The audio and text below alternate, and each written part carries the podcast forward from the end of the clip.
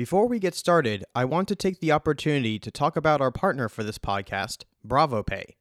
BravoPay is a marketplace and payment platform for musicians and content creators like streamers, sports influencers, personal trainers, and, well, podcasters. You can create a fan page on their app and set up shop offering physical and digital products as well as premium subscriptions. It's easy to share your Bravo link with others on your social media so that, for the rest of you, can support your favorite creators. Check it out at app.trybravo.com.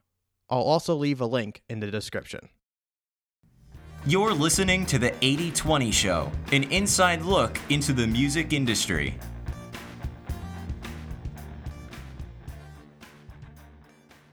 Welcome, everyone, to the 8020 Show. I am your host, Mike Zimmerlich, and my next guest is Matthew Krul, creator of the Imagineer podcast.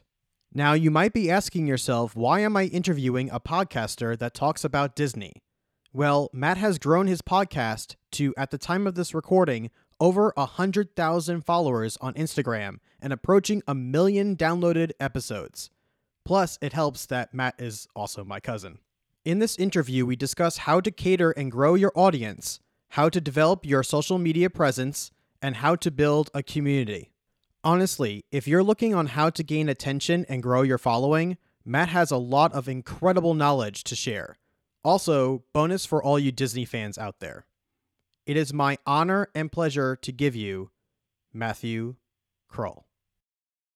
Well, hello, Matthew. How are you doing today? I'm doing good, Michael. How are you?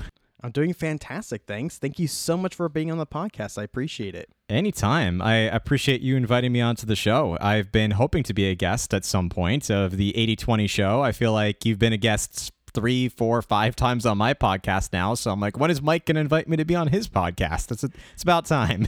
it's true. Now, the funny part, though, is that, uh, fun fact, that is somewhat of a lie. I know. because you actually were one of my first guests. And the reason why for everyone listening, you have not heard Matt be on my podcast is because I interviewed Matt before the 8020 show even existed. He was actually one of my test pilots. And in fact, I did look up to Matt in the beginning when I decided to go into podcasting of how he has formatted the Imagineer podcast and what he's done there. So if you see if you hear both my, uh, the 8020 show as well as the Imagineer podcast, you may see a couple of uh, notice a couple of things that are very similar to both podcasts as far as the format's concerned and even the way that I speak. I templated that off of Matthew. So thank you so much. Well, that's that's very kind. I know that we have a couple of common inspirations for podcasting as well. I think Tim Ferriss is one of them uh, yes. that you and I have spoken about, and uh, I think actually it's probably the main example of someone we we aspire to be like in terms of podcasting and quality of of the show is is the is Tim Ferriss and his show. So the Tim Ferriss like, show. I like to say that we have the timbre of Tim Ferriss, but maybe the uh, the ambition of Gary Vee. I think that's the, I think that's the good combination. That's a, that is a good combination. I'll take that. Okay, so speaking of podcasting, I do want to talk to you about how you got into podcasting. I'd be happy to share. So, I have been listening to podcasts since pretty much when podcasts existed. I might not have been the the initial, you know, when they really first launched uh, that first month or two, it probably was not into podcasting. But I would say that by at least a year or two into podcasting, I was on Apple Podcasts uh, or back then iTunes looking up podcasts, and I happened to come across. Uh, you know, there I think there were a couple of, of and I honestly don't remember what shows I might have listened to. This was over a decade ago. And if I did listen to anything back then to kind of test it out, I, I didn't complete listening to those, and I honestly couldn't tell you what those initial shows were. But being a huge Disney fan, I happened to search for Disney to see if someone was podcasting about Disney, and there were quite a few. So I subscribed to a couple of them, and one of them in particular, one I listened to for maybe five years and eventually got tired of it. The other one not only did I listen to it beyond those five years, but I still continue to listen to it to this day, about 15 years later. And it's one of my inspirations for the podcast. Um, about a few years ago at this point, I guess I started the show, uh, you know, over four years ago now. So about five years ago, I started thinking to myself that perhaps I could attempt to do a podcast as well. I, having listened to podcasts for so long, was aware of what I might want to do in terms of a style and what types of content I might want to publish for episodes and I knew what my passion was, which was talking about Disney. And, uh, you know, we could, of course, dive really deep into that subject, but I knew that I could offer something a little bit unique in the sense that having worked for Disney before, not that I would provide insider information. That was never my goal. And if you if you listen to the podcast, you'll hear that everything I share is something you could publicly find, whether you talk to someone who worked at Disney, or if you read a book about Disney, or if you just go to the parks. But the advantage I saw from my style for for being a cast member is that I could apply the same style of professionalism and communication to the podcast and make it sound kind of like a, a Disney is you know Disney inspired podcast with a real cast member spin that I for positivity for um, creating, uh, you know, bringing joy into the world and and spreading optimism. And Disney's goal is to create happiness. And I thought if I could create some happiness and perhaps it's evolved since then to spreading optimism through the podcast that that might be the the catalyst or the the sort of hidden agenda of the podcast. We talk about Disney, which is a fun subject and one I'm passionate and knowledgeable about. But at the end of the day, my goal is to make people feel more optimistic when they finish the podcast episode and to maybe feel a little bit brighter if they're having a bad day or if they're just looking to make their day even better. So I decided that I would just start and try. I always had this creative um, outlet, or I always need a creative outlet outside of my day job. And so I thought I would just put it out there. And honestly, I even said if nobody ever listens to this, or if I make just two new friends who listen to this podcast, two new Disney friends, and that's it, and it's just something that I continue to enjoy, that that'll be worth it.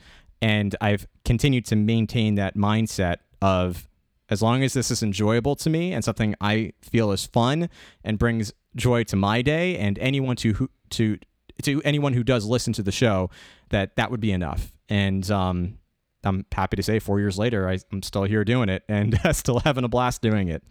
That's incredible, and it's great to, for you to uh, to hear that from you, Matt, because I do feel the same way. In fact, I know that when we had conversations when I decided to create a podcast, and I probably grabbed this from you, is that exact mentality, which is that even if I only had a couple of listeners here and there, as long as I enjoy doing this, then I'm going to keep on doing this. And I realized shortly starting to do those interviews that I really loved to do this. I love to talk to people. I love I love talking to people in general and hearing their stories. So yeah. for me, there was really no downside here.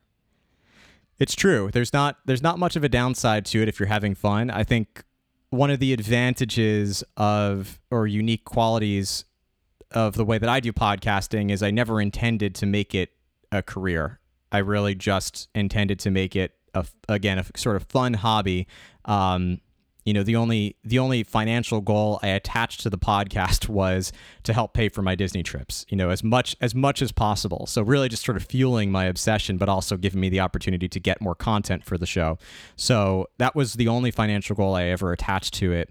And anything else that comes with it is really just gravy um, above and beyond. And I, I approach that with everything that I do from Patreon membership to sponsorships. It's not, hey, how do I make, you know, $100,000, $200,000 out of this every year, but how do I just make enough that I can justify, you know, traveling to to Walt Disney World or to Disneyland or maybe even save up enough to go to the international parks, but that's that's it. Um, so it's I think a, but not having that pressure on myself to put food on the table is a way that I've kept it really an enjoyable process throughout the last few years. So you mentioned before something about uh, that being a cast member helped you prepare to being a podcaster. Can you 100%. explain further what what that means? Like how how did actually being cast member help you in uh, speaking, especially? Yeah, there's one particular. I think you're you're sort of leading me in one particular direction. So I the yes, one I thing, yeah, the one thing that really did prepare me for this was my particular role as a cast member. Was I for those who have been to Walt Disney World and been to Disney's Animal Kingdom, ever since opening day it's existed.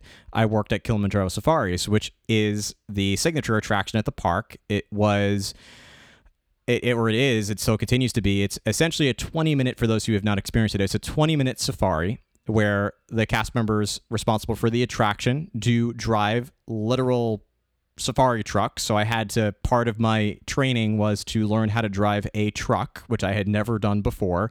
And I had to take a kind of mock driver's ed course run by Disney to learn how to do that because obviously I wasn't going to be driving out on the road. I just needed to know how to drive it through the attraction.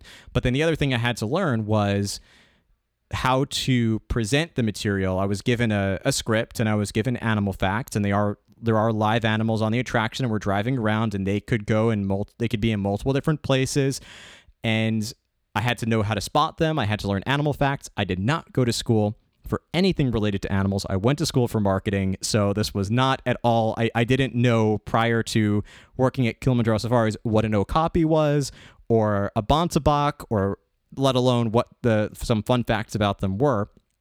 But I had to learn all of that, and because I was working in such what's considered a high spiel role, it and which means that I was literally talking all day, and, uh, and even in the first couple of weeks, I actually did get laryngitis after like about four weeks, just because of how much talking is involved in the attraction, wow. working out in the heat. Um, that uh, and I learned how to really stay hydrated because of that. Uh, that I was unaware of the fact that as this was happening, I was building public speaking skills and I was learning how to communicate.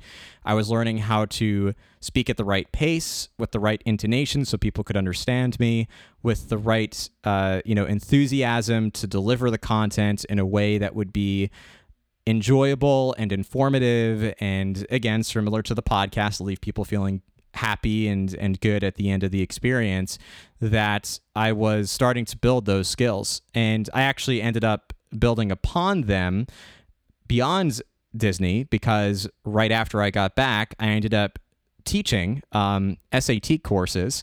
And that also put me in a public speaking role. And so that was sort of taking what i learned from disney and furthering that. And of course working in a corporate capacity where i do have a lot of presentations to deliver I also have been continuing to practice that outside the podcast as well. And I have found that the podcast has also helped me to hone my presentation skills at work, which is another great benefit of podcasting. Uh, so that was a, one way that I, uh, one skill I had brought uh, from my cast member experience was that public speaking and presentation, or those public speaking and presentation skills. And then that, as I mentioned earlier, that that feeling of delivering uh you know or, or bringing joy to people's lives and how do you uh, you know, especially if someone's having a bad day, which does occasionally happen at Disney, there are things that happen. How do you turn that experience into a positive? And so, thinking about how to infuse that into the podcast is another one of those sort of soft skills that I have I've brought to podcasting. Now, another element that you've also brought to to your podcast is the music because yes. obviously Disney is very much ingrained into music, and I've noticed that you put a lot of attention into the music that gets played during the episodes, usually during the beginning and especially during the end as well. So, can you talk a little bit more about your thought process into selecting the music uh, depending upon the episode? Yeah, and it it might not be kosher. I think a lot of us Disney podcasters and YouTube creators kind of do the same thing where we we pick up some of the Disney parks music which you can find online. I I was always back in the day trying to find Disney music online as much as I could, and not just the classic songs. It's a Small World and the Tiki Tiki Tiki Room and some of the and Great Big Beautiful Tomorrow. Those are great, but you can also get those on official albums from Disney.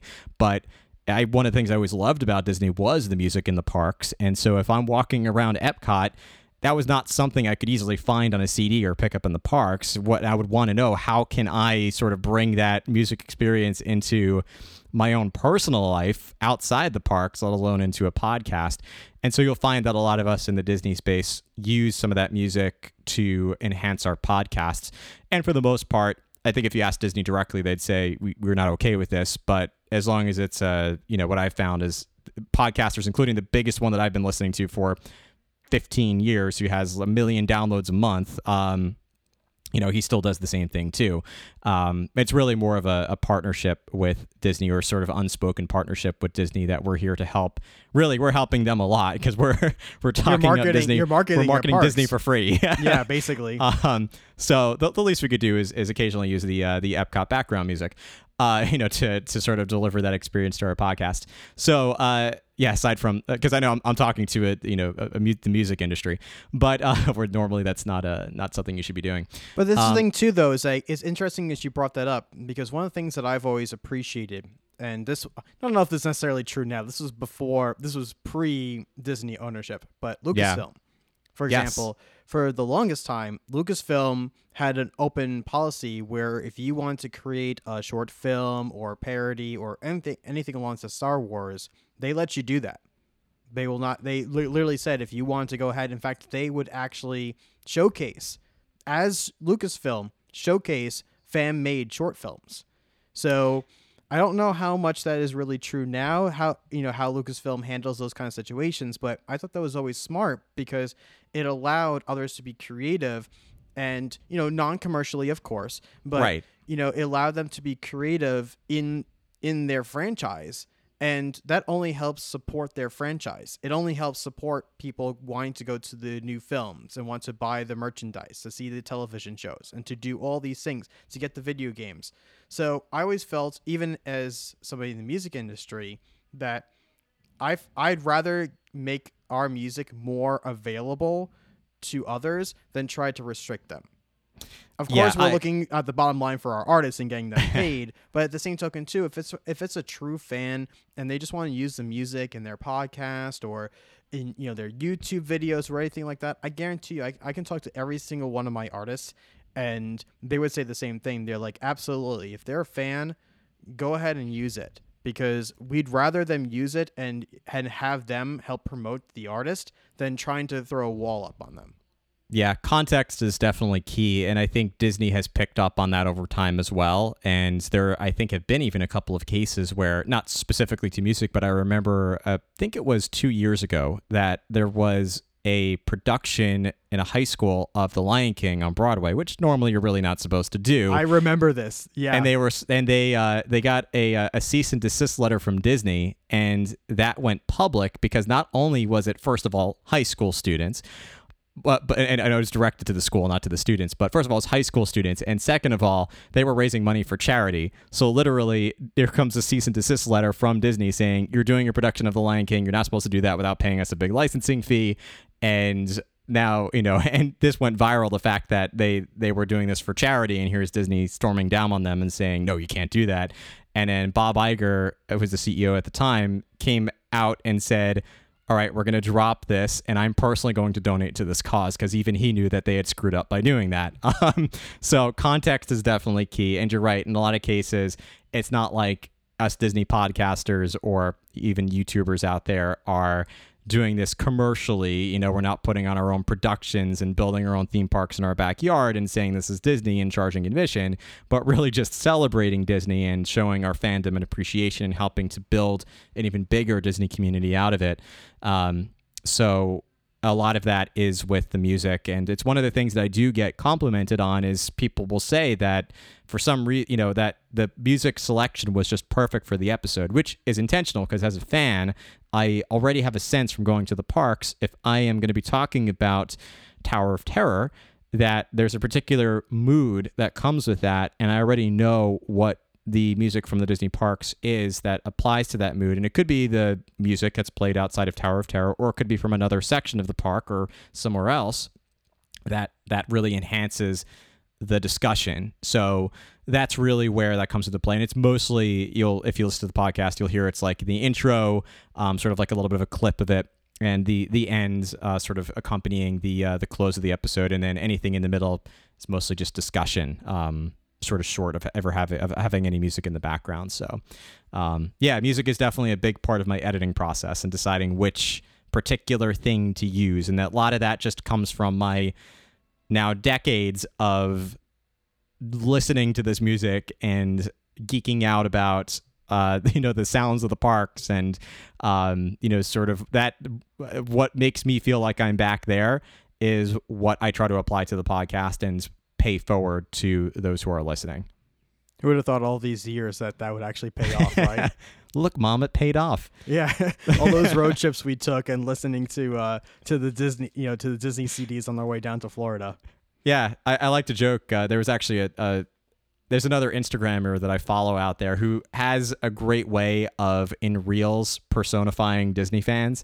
And there's one where he's at the gym and he shows himself at the gym like lifting weights and like being a real tough guy. And so it starts with what people think I'm listening to and he plays some heavy metal and then it's what I'm actually listening to, and it's like the the Innoventions area music at Epcot, and he's just like you know bobbing his head along, just really happy, happy go lucky. But this guy at the gym, and that's that's basically That's sort of the, the the buff going to the gym. Um, that's basically me. If you see me driving by in the car and you think I'm like rocking out to to something um, you know that's popular out there right now, um, I'm really just probably listening to like the entrance loop for Epcot or something. Not gonna lie, when I was uh when I was getting prepared for in doing this interview, I was listening to the soundtrack from World of World of Color, which is one of my favorites. So I did the that's exact I same love thing. that soundtrack too. It's so We, li- fantastic. we we've listened to that in the car together as well. We have. on, on road trips. oh yeah, many times, and usually it's by my request. there's never there's never a disagreement uh, when when we're in a car together of what we're going to be listening to. yeah, no, no. We just like, I, in fact, we don't, we get to the point where we don't even ask that question. Really, we just kind of look at each other on. and we know and we know what's gonna happen. So I want to uh, talk about the fact that now that you decided that you were going to discuss Disney in your podcast, at this point in time, because you would even four or five years ago, there are literally hundreds of thousands, if not millions, of podcasts out there, and there was a ton of Disney podcasts. So There still is. it still is. In fact, there's pro- I guarantee there's even more now. But because at this point in time there were already so many, even though Disney is a very popular subject, because there's so many other podcasts out there, what when you started doing this, and of course you mentioned earlier about the fact that you didn't care too much at the time about how big your audience was, you just wanted to enjoy it. But but what were you doing at that time to to kind of grow and nurture that audience to get more attention to the podcast? A couple of things. The first thing that was the most important to me was quality. That had to be present. And one of the things I decided early on was I was never going to publish an episode just because I needed to. And there was a common consensus and still is that podcasts are at least weekly. You might have a daily podcast, which happens sometimes, or perhaps a spin off series that's a 10 minute podcast segment. Or in most cases, you have a podcast that drops every week on a Monday or Saturday, and maybe they'll skip a week or two during the holidays, but it's a weekly show. That's typically how it's done. For me, I knew that, especially with a full time job, I was not going to be able to commit to doing that. And so I decided I was going to do every two weeks, which I thought would be manageable and literally changes. If you think about the, the volume of episodes in a year, it changes it from 52 or 50, depending on how you look at it, to 26 and that's a big difference. It's a very big and a lot more a lot more uh you know po- a lot more possible to create a quality 26 quality episodes in a year when you're working full time than 50 or 52 quality episodes a year. So that was one of the things i decided very early was i was going to focus on quality. I knew i would start scrappy and listening back to those early episodes i still kind of cringe a little bit. But as long as i continued to improve the quality as much as possible and as take it as a practice that I would be in a good position to do well. The other thing, you're right, I didn't think too much about competition.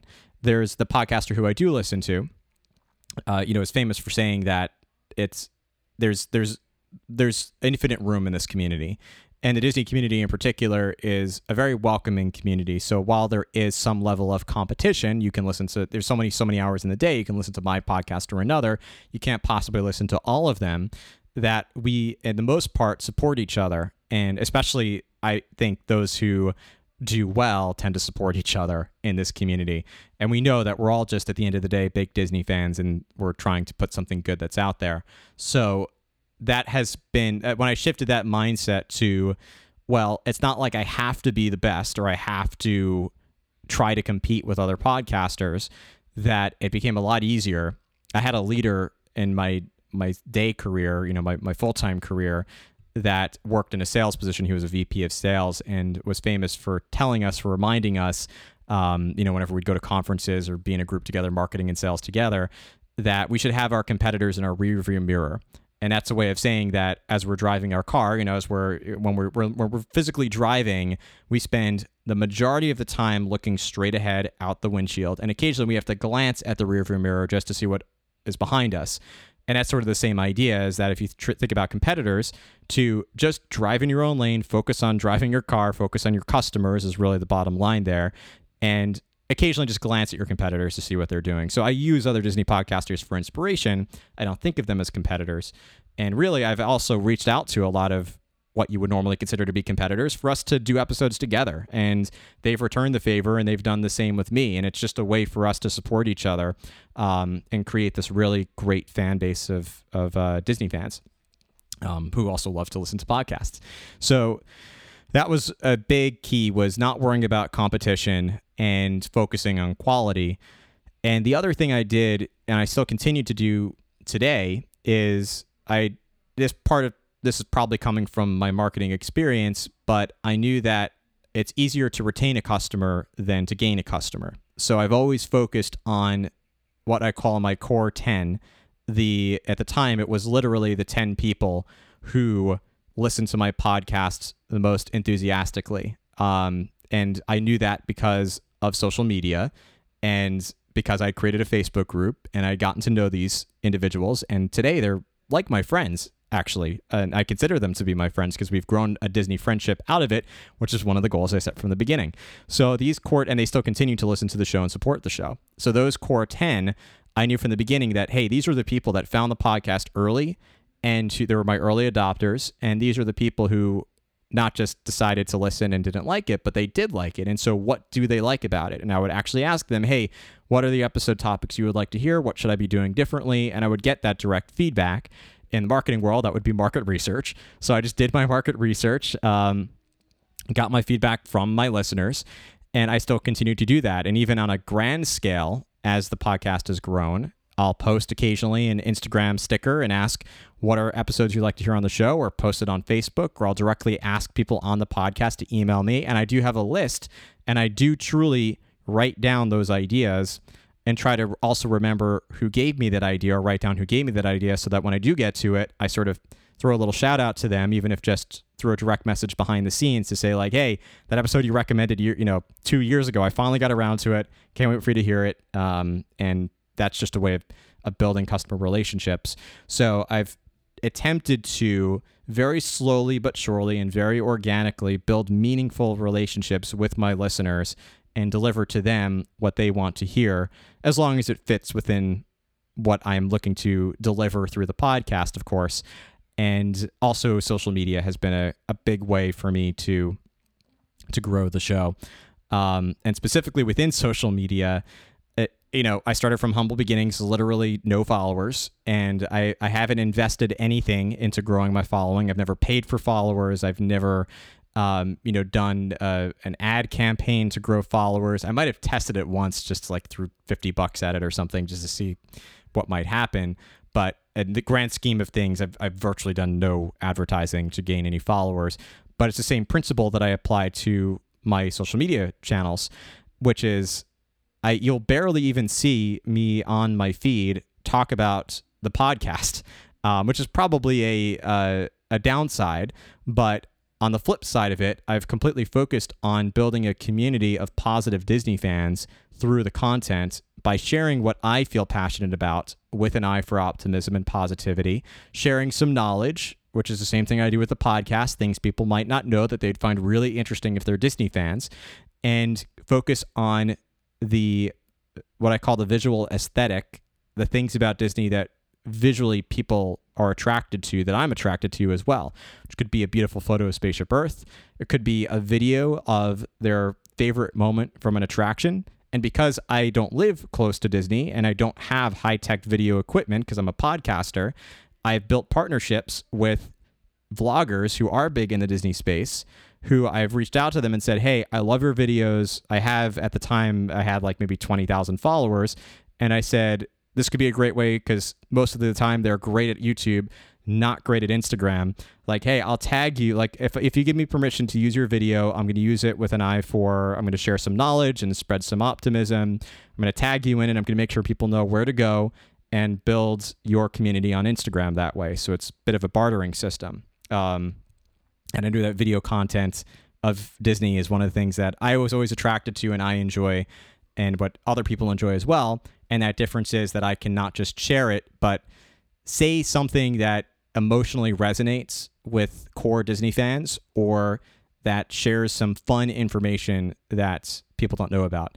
And into my stories and occasionally through an Instagram live or maybe once in a while for a big episode if I interview a huge Imagineer that everybody loves, I'll share that in a feed and a post on my feed um, and drive awareness to the podcast. So a lot of different things, but at the end of the day, it's really focused on building a meaningful community that is truly who I think would be the best person to listen to or the person who would be the most interested in listening to the podcast um, and delivering an experience to them that is one of quality and one that I know they'll enjoy listening to or at least I attempt my attempt at the end of the day is to bring them some enjoyment and some fun and information all focused around Disney.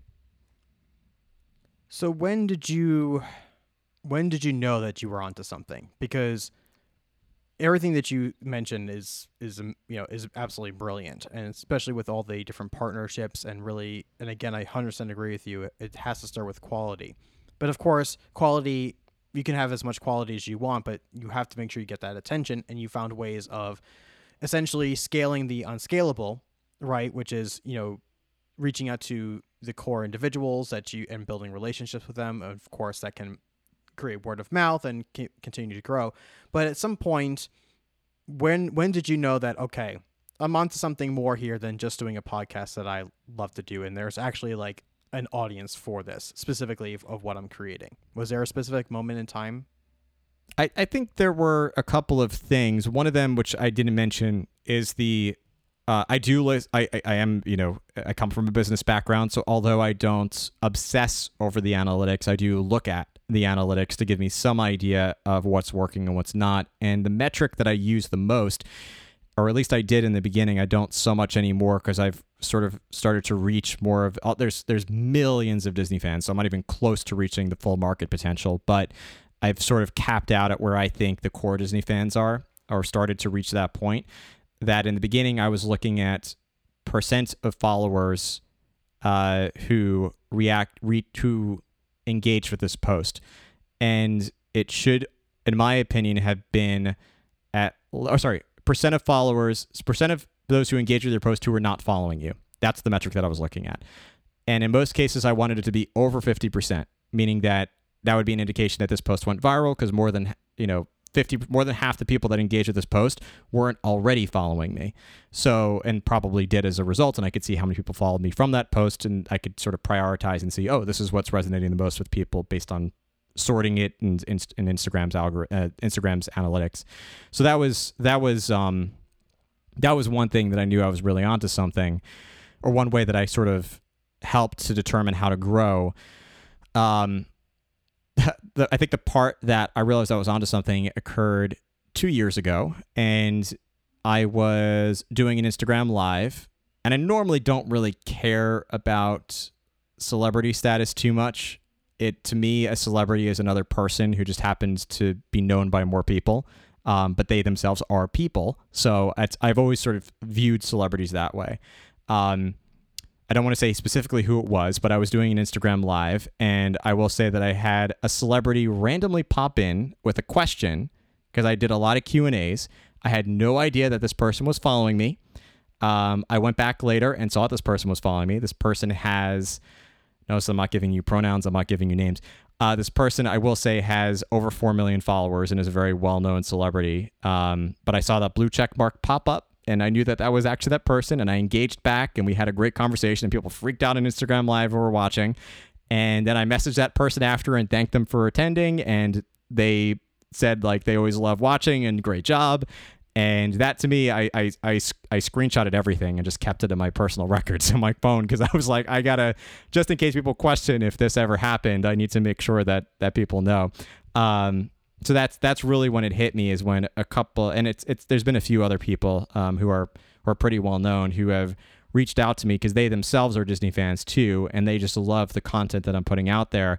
And to me, if someone that well known who's become this famous is and working in a real serious professional capacity is able to come back to me and say, for me, I'm literally one person with an iPhone, a MacBook, and a microphone. I have no other equipment, and that I can impress them and bring them some joy and and set, spread some knowledge. That that to me was when I knew I was doing something right. That's incredible. Speaking of um, of uh, getting the right kind of attention, and again, we're not going to necessarily. We, we can certainly say names because some of these people end up being your guests on the podcast. But yes, the ones who are guests, I can, yeah, and I will. So because of that reason, um, I know that that was essentially then your next step then because you were now gaining certain attention, and I will say this: the a different type of attention. I don't want to say the right kind of attention. I'll say a different type of attention because you have the hardcore Disney fans, but then you also have people that have a certain type of credibility or influence as well. So that also, I believe, fundamentally changed about two years ago as well, where you started interviewing Imagineers directly. Yes, it started out small, and I knew that I had to build my way up with my guest list. And so I started by interviewing some cast members who did some impressive things, and eventually by building relationships in the podcast community, which is another great reason to support those in your industry. I ended up building friendships with other podcasters, and they would say, Hey, you know, I just interviewed this Imagineer. They would be a great fit. You're the Imagineer podcast, so you should interview this Imagineer and they you know ask to pass along their contact info and most of the time most imagineers are just like disney fans really open to talking about these subjects and so i started out also kind of small but you know with some pretty well-known imagineers those that will pop up in a disney book here or there and eventually that grew beyond that and as i was building my guest list which you know i think is is a way to sort of indicate that not only are you holding a great podcast or hosting a great podcast, but you've also earned the trust of these people who have decided to or have agreed to be on your show. That I've used that guest list to sort of um, piggyback off of it or build upon it. So I, well, you know, I started putting together a press kit, and at this point, I started reaching out to my sort of dream list of people. And most of the time, especially in today's day and age, they have a website, and in many cases, many cases they'll have a manager or at least an email address or something. And so I'll just I'll email them and I'll be very candid and upfront. I'll say who I am and here's my press kit and here's what I'm looking to do. I'd love this much time with this person and here are the things I want to cover. I make sure they know that I'm not a hardcore interviewer, that my goal is to make them sound really good and to help them to sell whatever they're trying to sell. If they have a book or whatever like my goal is not i'm going to throw some tough questions at you and question your decisions but help to celebrate your career and continue to build upon your existing priorities whatever they might be as long as they're somewhat family friendly and attached to the industry. Um, so then i started getting folks like the first one that was really to me a as a disney fan a big moment was getting to interview Bret Iwan, who is the voice of Mickey Mouse. He that was has an amazing been episode. That was a fantastic episode. I as I was shaking like a leaf before I did that because I kept saying to myself, "I am about to talk to and interview Mickey Mouse. That is a big deal." that's for yeah, Disney fan. that- that- that's setting the bar pretty high there. yeah, and he was so so kind, so humble, and uh, it was such a great interview. And at the end of the day, again, I want to have fun, so I make these really casual and enjoyable Disney discussions as much for me as for or as much for my host as it is as my guest as it is for me. And from the you can go back and listen to this. I did not expect him. I and I already knew that the worst thing you could do as a a host of a podcast of a voice actor is ask them to do the voices. So I was not at any point going to ever ask him to do the voice of Mickey.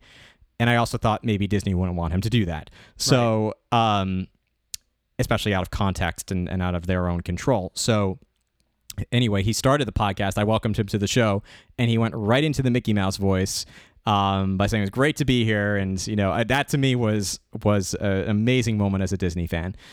Uh, and then I got some other guests as well. Um, the next one that I got was Bob Gurr, who most people won't know, but is a one of the original Imagineers who worked with Walt Disney and from pretty much the very beginning, um, not the first year or two, but pretty much right from the beginning. And there's a famous quote from Bob that I'm going to paraphrase, which is if it moves on wheels at Disneyland, I probably designed it because he built just Yeah. about every vehicle you can think of at Disneyland up until the 1980s. And that also includes some of the vehicles at Walt Disney World and at Epcot. He designed the Omnimover system. That's famous at attractions like Spaceship Earth and the Haunted Mansion. He built the uh, monorail system that's in use. He built a lot of the vehicles, just about anything again, about just about anything that moves on wheels. That's from classic Disneyland. That uh, so that was that was an incredible interview. Um, and then I started getting some other folks as well, bigger names in the industry. Uh, Leslie Iwerks was a pretty good one. She runs Iwerks and Co. And her father and her her father and her grandfather were huge pieces of Disney history. In fact, her grandfather was Walt's business partner Right. before his brother Roy. And her grandfather also was the original animator of Mickey Mouse. So big family, you know, sort of Disney royalty, we call them um, in, in Disney history. And she herself has accomplished a lot and she's produced a ton of documentaries. Um, so she was a great person to talk to. And I've, I've had the chance to interview some pretty uh, incredible people who have done a lot of amazing things that frankly i don't care so much about their status. I care more about what they've accomplished. And as a disney fan i'm humbled by the opportunity to get to talk to them and ask them these questions. Um, if it wasn't if the recording failed and it never got heard from the public i still would have felt equally as um, amazed and accomplished by it just because as a disney fan it was such a great opportunity to talk to these people. That's amazing. So speaking of of Walt Disney, um, I have a couple of questions to you. I know about this particular subject.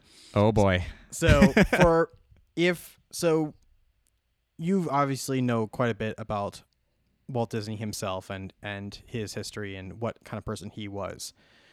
Do you um what attribute of Walt do you feel like resonates the most to you?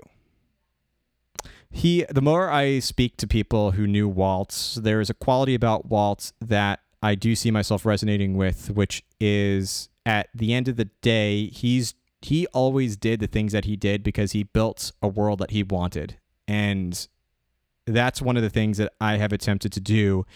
And I feel especially and we could go down a whole rabbit hole here, which would get a little jaded, but the um you know, the world that we live in today, I feel like has become so negative. And not to say that everybody's that way, but especially ex- uh, social media kind of exacerbates this negativity. And it's pretty difficult these days to remain positive and friendly and even diplomatic and and pretty much even keeled politically and you know at one point there was never an expectation that politics would ever enter the Disney space. Um, at least not in a Disney Disney Instagram page or a Disney podcast, but it's almost become expected for people to pick sides, and it's very difficult not to. Um, but I still continue to do that. um, there are certain things I'll ha- I'll call out, um, you know, that I think go beyond politics, but um, for the most part, anything else, I'm pretty much right on the fence. And simple things too. I'm not talking about huge, huge issues in the world, but something as simple as a mask policy at Disney. You have two groups of people. You have people that want that mask policy, and you want pe- you have people that despise the mask policy and want Disney to lift it. And if they complain to Disney, Disney's not going to answer.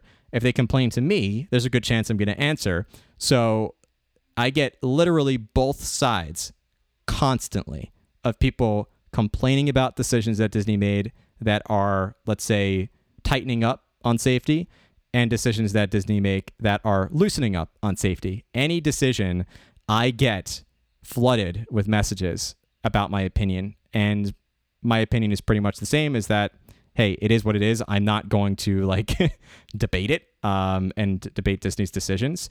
Um, but it's my point is it's becoming very difficult to remain sort of positive and just like can we focus on just Disney? I, I we don't need to worry so much, or I'm not here to comment on the political decisions that Disney's making or the safety decisions that Disney's making or how Disney affects the greater world at scale on a political level.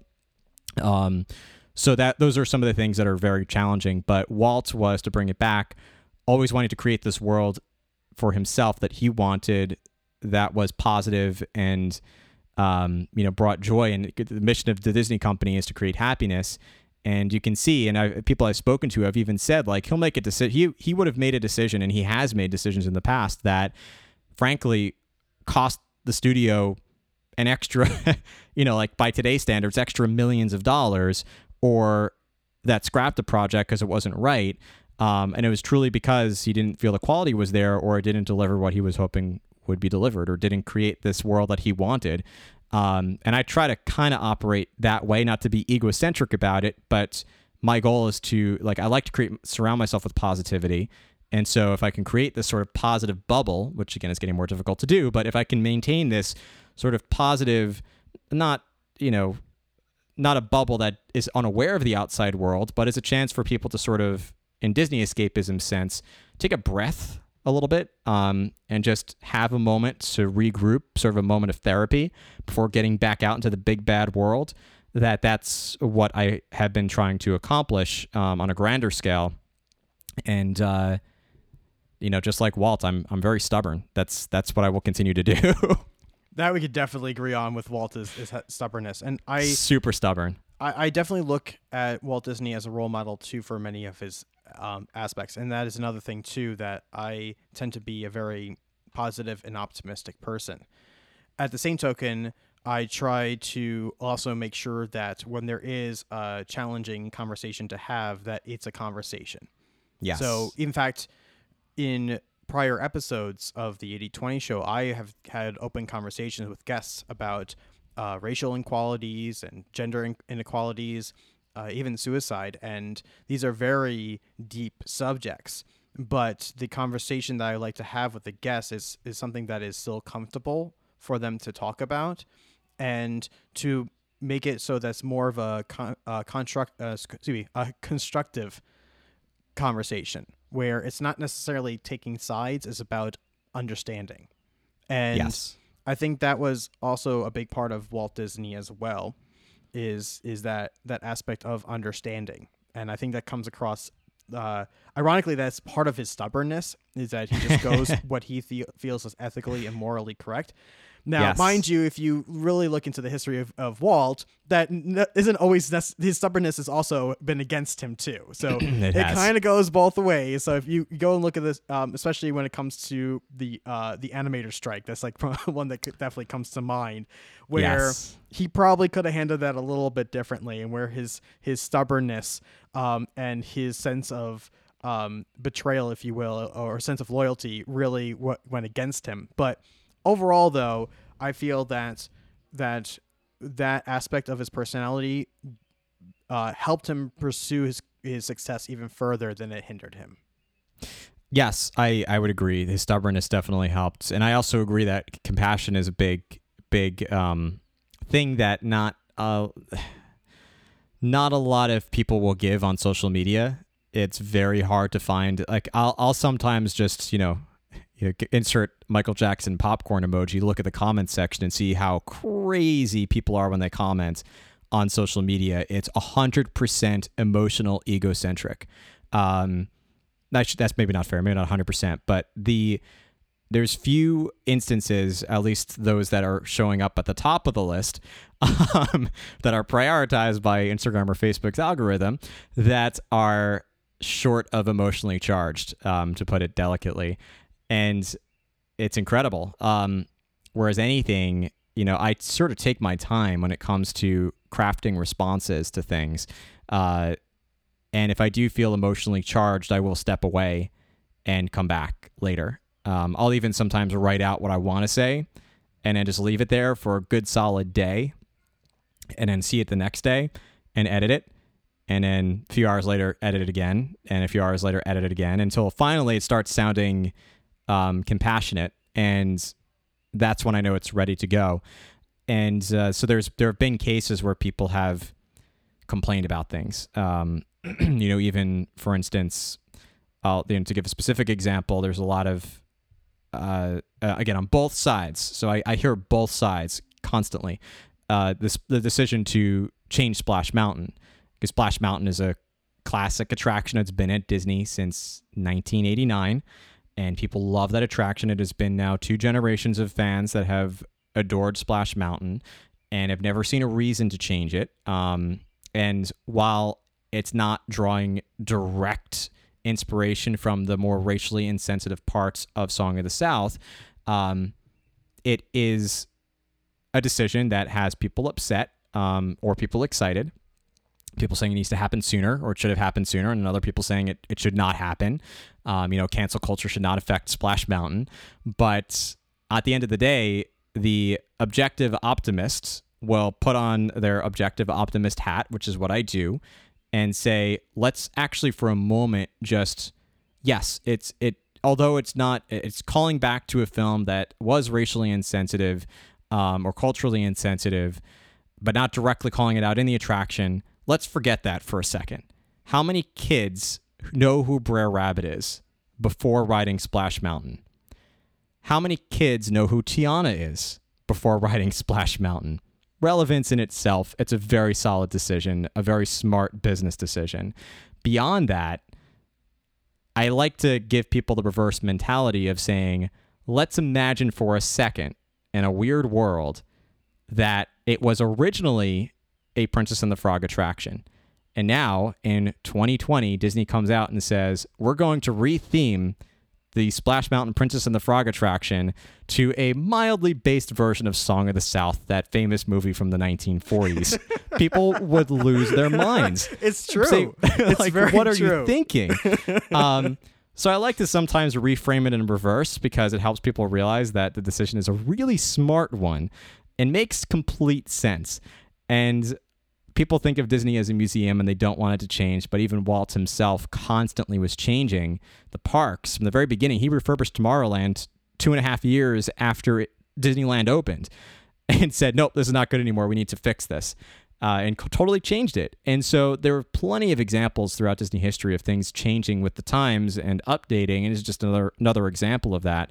Um, but people get attached to Disney and they're nostalgists, and I get that. But I get uh, I get it too. I mean, be, you know, both of us being in a Disney parks for so long, it, it becomes part of our childhood, right? yes, So sometimes we do get very um, emotional and sad when uh, when attractions attractions become extinct, even when it has nothing to do with uh, a cultural decision. There's just Right. a lot of times where it's just the ride has just aged or has mechanical issues or whatever the case is, or they just decide that it's not getting the audience they used to anymore, except for the hardcore fans, and they're like, okay, it's time for us to move on. But even Walt, and that's the thing is, is interesting as I've gotten older, I truly appreciate more the fact that of how often Disney does adapt and change the parks because Walt himself even said that Disneyland will never be completed. that's right. And I think that's the whole point. And it's so funny when people will, you know, like you said, that want Disney to be a museum. That is literally the opposite of what Walt Disney wanted. And Walt Disney and he, Walt was absolutely genius when it comes to that because if you don't adapt, if Disney was exactly the same as it was when originally opened and maybe some refurbishments here and there, nobody would go. nobody would go.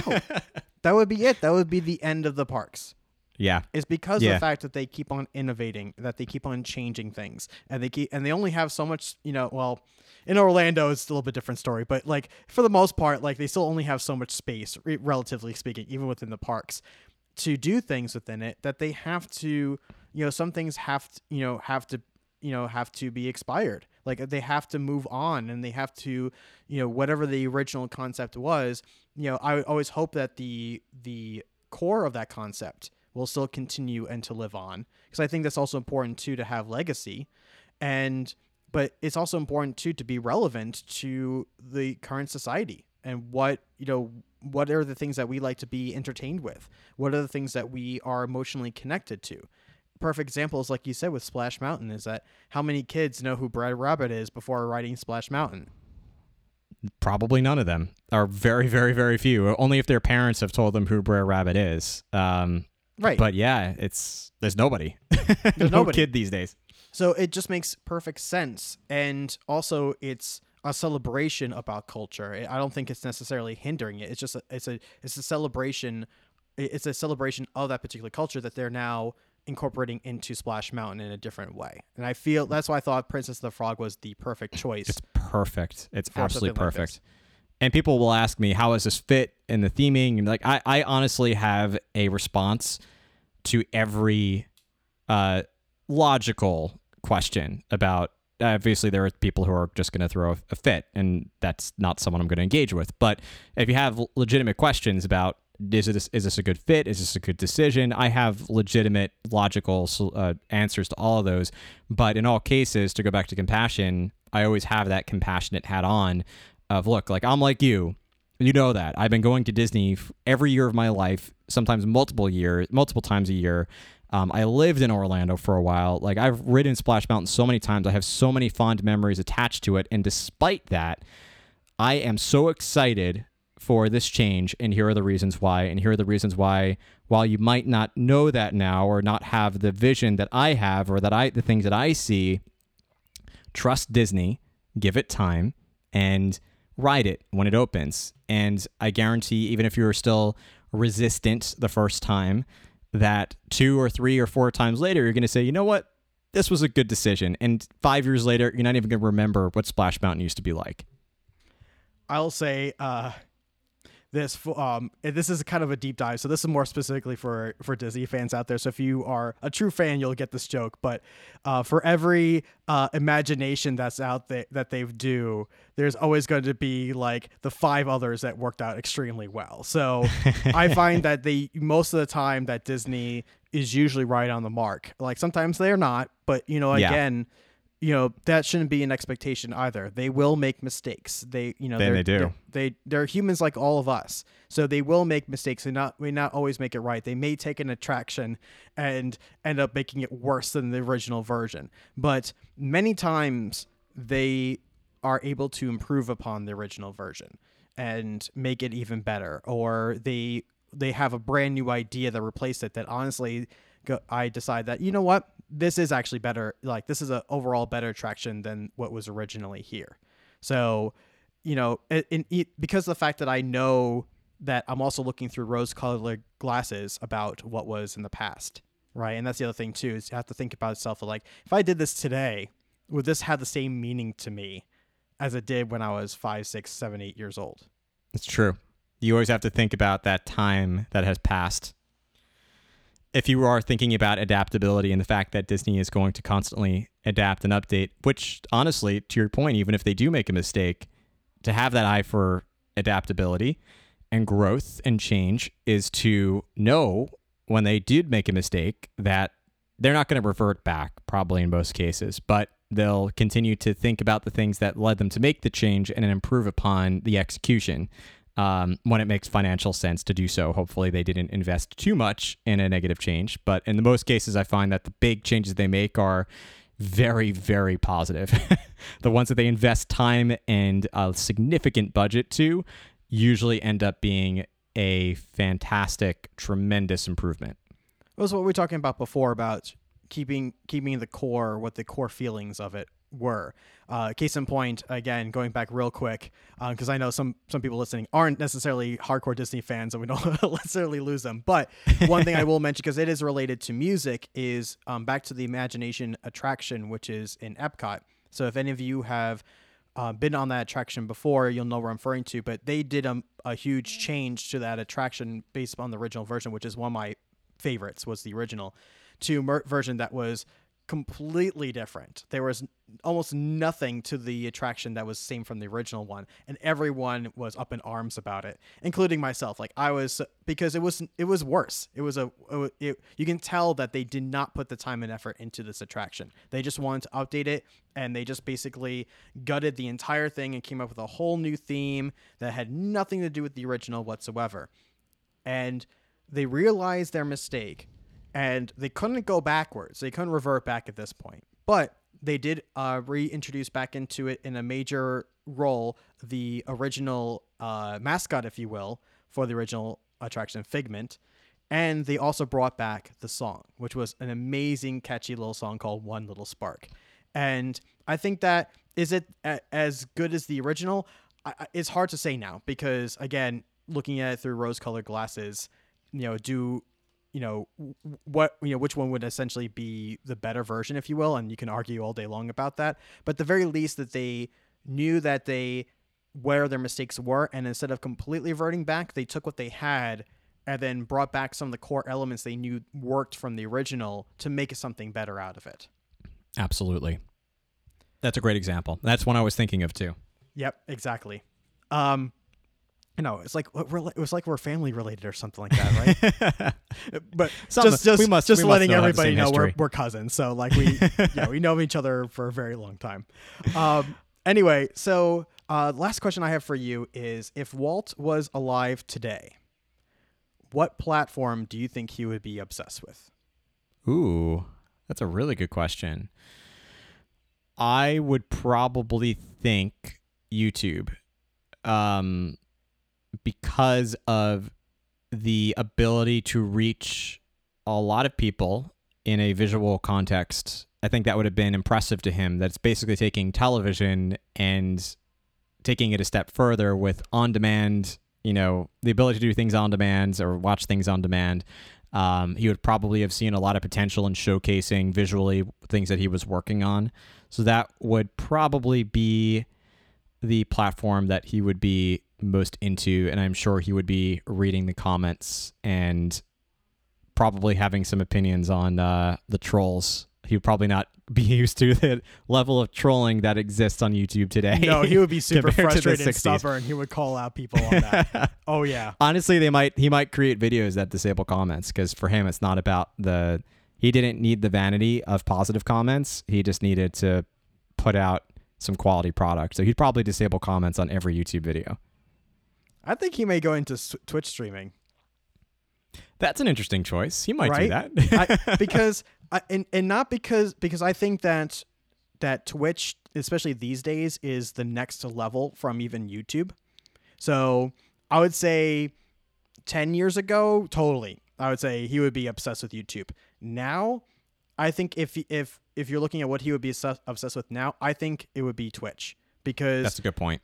the the the the way that Twitch has successfully socially uh, gamified the social experience, I think would be really intriguing to Walt, and I think he would find a way to taking that because that's just something that he does very well is taking an existing technology um, or or he sometimes even in some cases create his own, but but essentially taking something that already exists and and turning it into something completely different and using it in a completely different way that nobody else thought about doing it with and taking especially in a, a brand new medium. So when you're talking about film and television um, the amusement park experience any of those things that already existed he essentially created his own world based upon something that existed. And i can see him doing that same thing with twitch where he would find a way to making that work for him and his vision in you know creating this world that he wants to create and finding like-minded individuals to experience that with him That's true. Honestly, he would probably combine Twitch with VR if he Yes. could in some way because he would want to find a way to literally immerse people virtually in his world. So that would be probably a combination of two platforms. He would think creatively that way. I would also think too at this point he would definitely have some sort of NFT strategy because that that business mind of him is probably going like crazy right now on how he's going to bank on that. Yes, for sure. So, well, thank you so much, Matt, for being on the podcast. I really appreciate it. I'm really glad that we actually get this me. one published after all these years. So, um, but thank you so much again, and uh, we'll definitely be chatting soon. Yep. Thanks, Mike. Thank you so much for listening to the 8020 show. If you haven't already, please subscribe or follow. If you enjoyed the episode or this podcast overall, please leave us a review or comment on our socials, which you can find us at 8020 Records on pretty much all platforms. You can also check us out on our website at www.8020records.com. And as always, be happy, be healthy, and be productive.